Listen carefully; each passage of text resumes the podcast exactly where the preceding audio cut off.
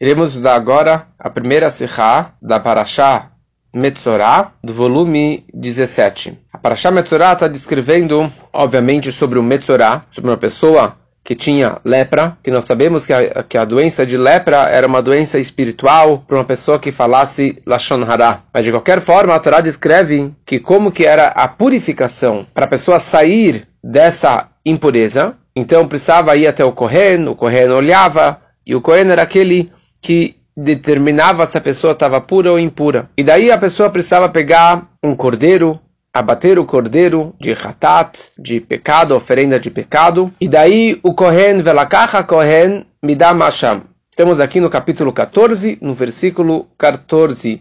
É muito bom abrir o Chumash em português, porque são muitos detalhes neste Rashi para a gente conseguir entender a explicação do Rebbe.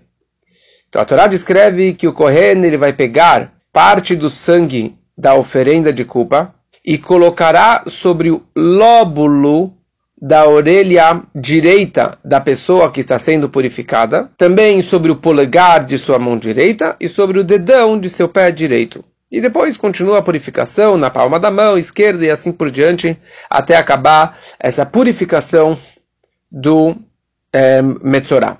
Então a Torá descreve Venatana Kohen el tnu al tnuch ozen amitaher hayemanit. Ele tem que pegar do sangue da oferenda e colocar sobre o tnuch. Tnuch. Em português está traduzido como lóbulo da orelha direita. Lóbulo significa, fala o Rashi, tnuch. Eu vou ler em hebraico, porque aqui cada letra, cada palavra do Rashi, é essa que é a Sichá do Rebbe sobre este Rashi. Tnuch gader emtzai sheba ozen. O lashon tnuch lo nodali. Veapotrim korim lo tendron. Traduzindo, o lóbulo, tnuch, significa a parede interna da orelha. A etimologia do termo tenur é desconhecida para mim, falou Rashi. Lonodali. Eu não sei o que significa isso. Mas os intérpretes, os potrim, chamam isso de tendron. Eles traduzem tenur para tendron. E aqui tem várias questões. Primeira coisa, essa palavra tenur já apareceu na Parashat Tetzavé, já apareceu na Parashat Tzav, e ali o Rashi interpretou. Tenur significa a cartilagem interna que está na parede secundária do ouvido, que é chamado tendros, tendron. Quer dizer, se o Rashi já interpretou isso antes, por que o Rashi precisa aqui novamente interpretar isso? Significa que tem alguma pergunta, algum problema aqui, ou alguma novidade, que por isso o Rashi precisa interpretar novamente. E mais ainda, o Rashi aqui ele modifica algumas letras, algumas palavras, da interpretação que ele trouxe antes na Parashat Tetzavé. Aqui ele descreve que a palavra tenur é desconhecida para mim. E ele acrescenta os potrimos, os intérpretes chamam isso de tendros. O que quer dizer tudo isso? Por que ele acrescenta isso? Qual era a pergunta dele? E que ele escreve lonodali? Quer dizer, eu não conheço. Normalmente o Rashi escreve loyadati. Eu não sei. Lonodali quer dizer, não é conhecido para mim. Ou é desconhecido para mim. E também essa palavra, rapotrim, né, os intérpretes. Intérprete é para sonho, para interpretar sonho. Ele poderia simplesmente escrever, os mefashim, os comentaristas ou outras pessoas escrevem dessa forma, porque ele escreve isso como potrim, os intérpretes. E se toda a questão é trazer a tradução para o francês ou para o latino, para uma linguagem da época do Rashi, que é chamado de laz, lashon amzu, ele poderia falar que laz significa tendros, tendron. Porque ele teve que trazer isso como os, os intérpretes falam sobre isso?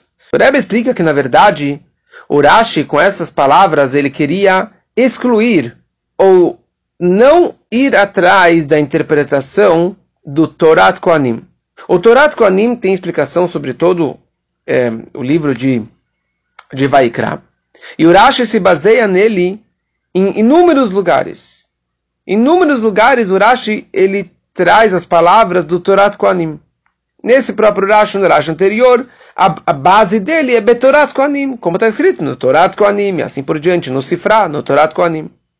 Aqui o Rashi, ele queria lishlol, ele queria descartar, quer dizer, não pense, não interprete a palavra tenur da mesma forma que o Torat Kohanim interpretou essa palavra tenur. E por isso que ele escreve Lonodali. Eu não conheço. Quer dizer, eu sei que existem interpretações da palavra Tanur, mas para mim é desconhecido. Ou seja, eu, Rashi, que vim le pshutoshel mikra, todas as minhas interpretações são para explicar a explicação pashut, simples, dos versículos da Torá. A interpretação que o Torat Kohanim não bate com as palavras da Torá, com as palavras simples, não se encaixam com pshutoshel mikra. E por isso que para mim é desconhecido. E para mim, eu não, não conheço uma explicação que combine com as palavras da Torá a palavra Tanur. E por isso que ele não escreveu isso também lá para trás, na Parashat Tetzavé, porque ali era outra história. E que o Torat Kohanim escreve sobre essa palavra Tanur? E aqui precisamos prestar atenção, que é um pouquinho complexo. Tive que quebrar a cabeça para conseguir entender esse Torat Kohanim. Então, o Torat Kohanim, ele fala que a palavra Tanur é uma junção de duas palavras. É a junção de Tor e Nor. Tor significa dentro, e Nor, ele fala que significa em cima. Então, fala, fala o Torat Kohanim, eu poderia pensar que Tanur ozen significa dentro do ouvido, simplesmente dentro. Então ele fala, está escrito Nor, e Nor significa em cima, né? Na altura do ouvido, né? Na altura, na parte superior do ouvido. Fala Orashi, fala o Torat Kohanim, não pode falar que é só na parte superior, porque está escrito Tor. Então a Torá juntou Tor e Nor, que formou a palavra Tenur, Tenor, que significa a parte interna da orelha. Ou seja, a palavra Tor significa dentro, mas foi acrescentado a letra Nun, Tenor, Tenur. E a palavra Nor vem num versículo do Tanakh, de Amos, que ali está escrito Chomat Anach. Ali, a Torá, ali Amos descreve que que Hashem me mostrou que ele estava de pé em uma parede marcada, Chomat Anach, em uma parede marcada, o Beyadó Anach. E na sua mão ele estava segurando um fio de prumo. Anach significa um fio de prumo. Prumo é aquele objeto suspenso por um fio que é usado para determinar a direção vertical de uma parede. Certo? Qualquer construção, eles colocam aquele, um fio com uma pedra embaixo, com, com, com um objeto suspenso, para saber se a parede está reta, se a parede está na vertical, está direitinho. Isso é chamado de, de é, prumo. E isso significa Chomat Anach.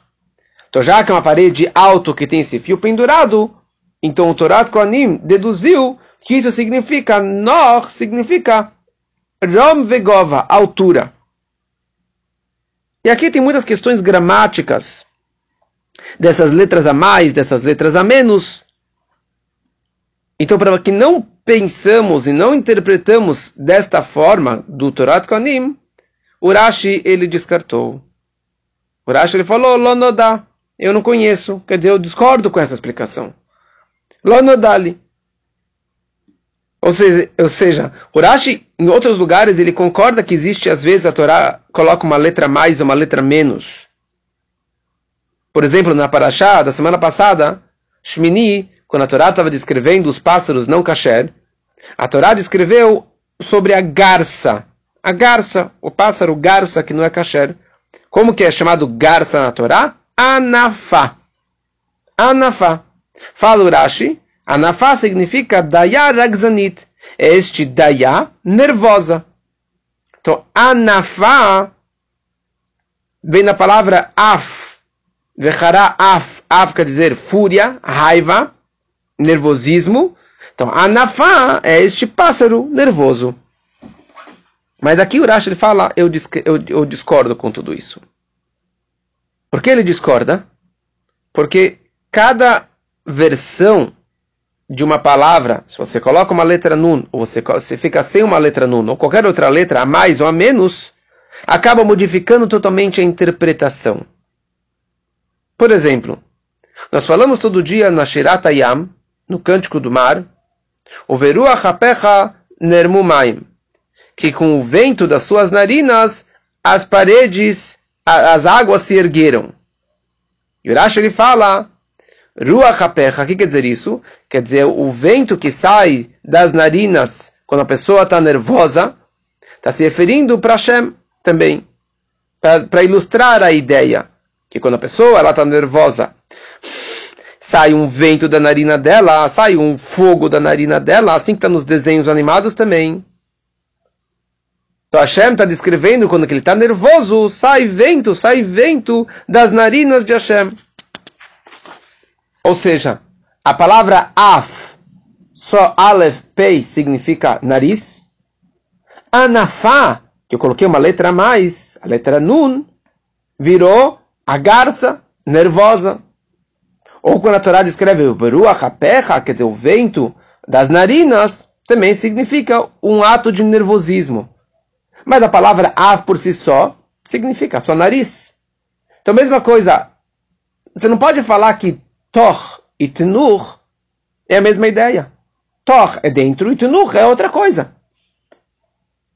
E também não pode explicar o que o Torat Kohanim ele fala, que nor significa chomat anar, a parede alta, porque Chomat Anar não significa parede alta.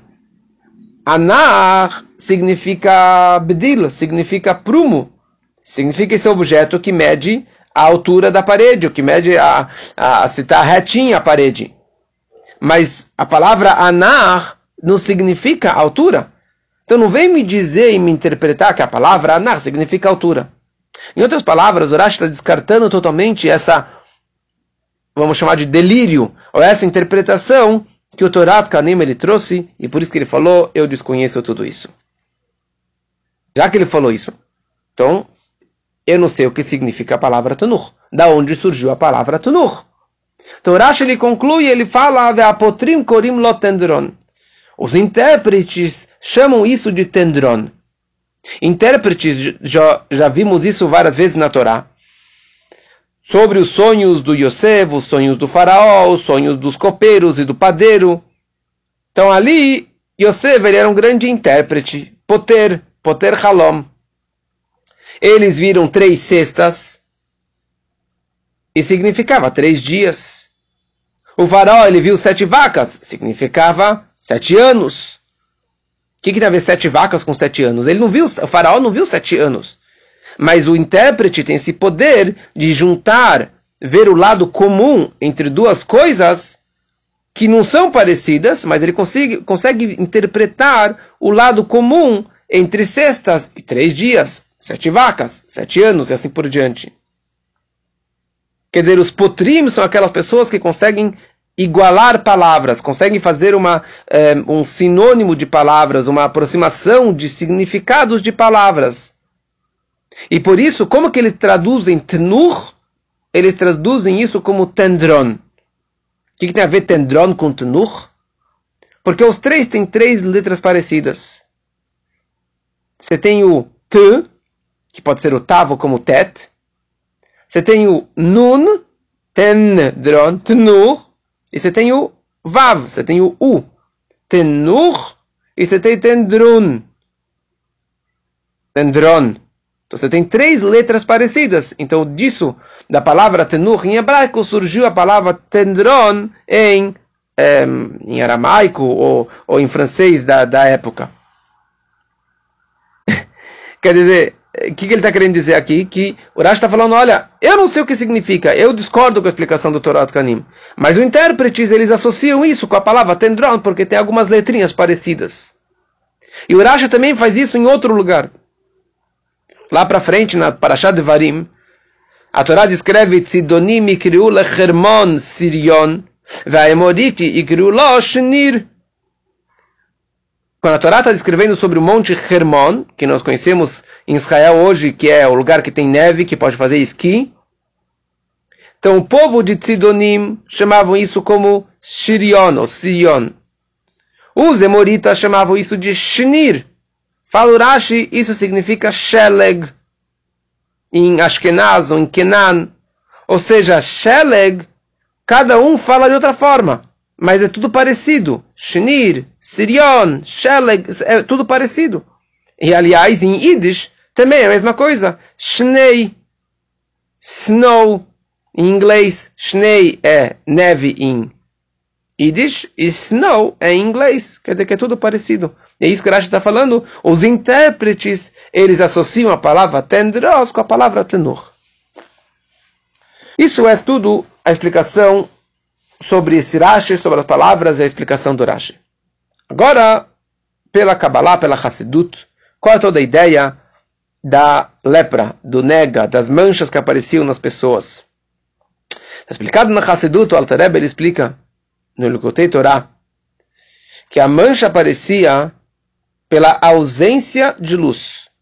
No momento que teve Istalkut, ora Chochmah, que a luz da Chochmah, a luz da sabedoria, teve uma ascensão, se afastou da pessoa, apareceu aquela mancha, porque ele é considerado como morto pela falta da Chochmah. Por quê? Porque o homem tem Chochmah e Binah. Ele tem o intelecto de Chochmah, de sabedoria, e o intelecto de Binah, de entendimento. Chochmah é chamado de pai, e Binah é chamado de mãe. Então, Mochin de Eima, o intelecto de mãe, ou seja, de Binah, é o trabalho de Idbonenut, da meditação na grandeza de Hashem.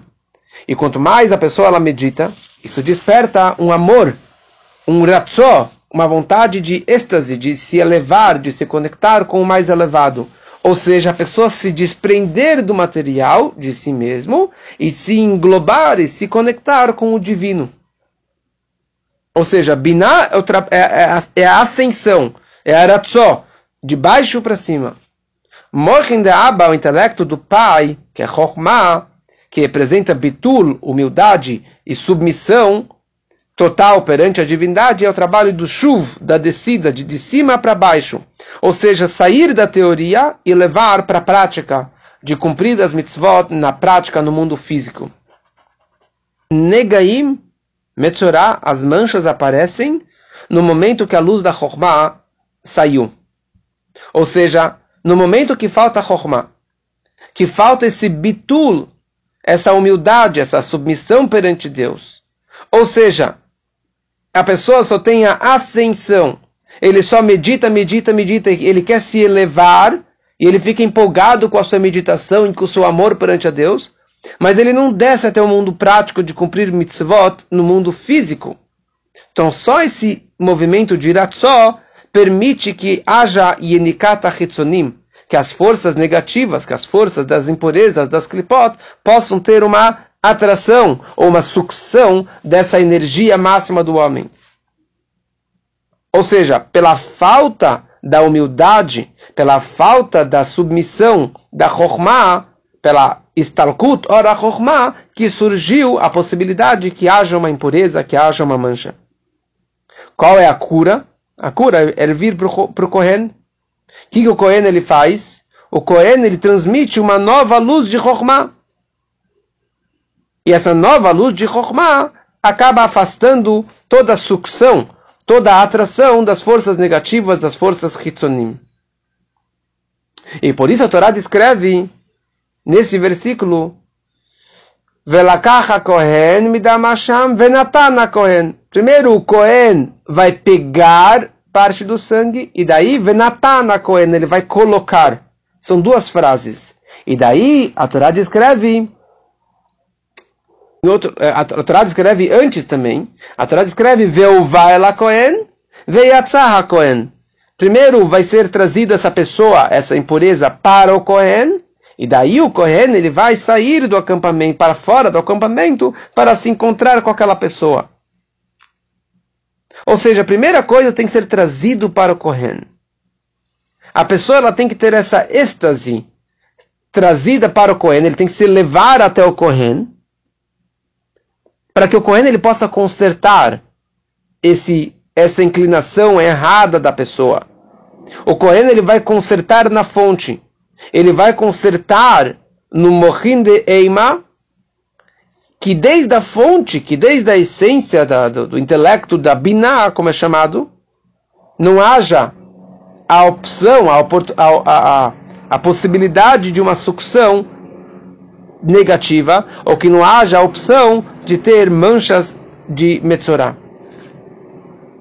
E por isso a Torá fala, primeiro, Venatana Kohen altnu ozen amitaher, ou seja, ele vai colocar o sangue no tnur do ouvido direito do, da pessoa que está sendo purificada, ou seja, ele vai colocar, uma, ele vai primeiro ter uma transmissão da luz de Chochmah, do Kohen, Venatana Kohen, o Kohen ele vai transmitir, onde?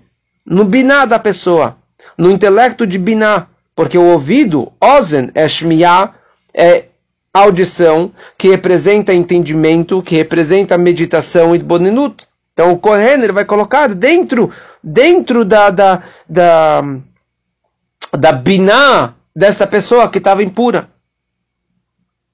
É isso que ele acha, ele fala, lonodali, lonodali quer dizer, lon, yodea, yodea, quer dizer de, de, de entendimento, ou seja, não vem pela simples transmissão de Chochmah, do Moichin de Abba, e sim tem que ter um concerto dentro do próprio ouvido, dentro do próprio Moichin de Eima, dentro do próprio Binah, no próprio lugar que teve a falha, ali que tem que ter esse, esse concerto.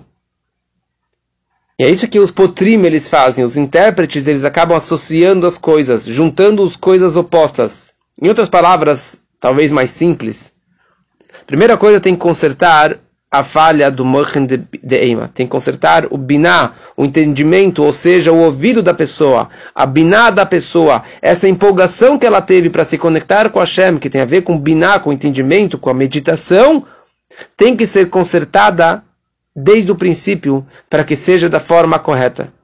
E depois que já foi consertada, continua o Kohen e pega do sangue no polegar direito da mão, no polegar direito do pé, ou seja, que todo o objetivo é essa transmissão da Chochmah até o mundo físico, até a mão e até o pé, até o mundo físico, ou seja, e dessa forma ele está consertando o problema e revertendo a situação, trazendo essa luz de cima para até o mundo físico e material, e assim que ele é perdoado, o Kohen ele perdoou aquela pessoa, Deus perdoou aquela pessoa, ele não vai ter mais aquela mancha, e ele vai ficar puro para todo sempre. Espero que é, fui claro o quanto que possível nessa sirá.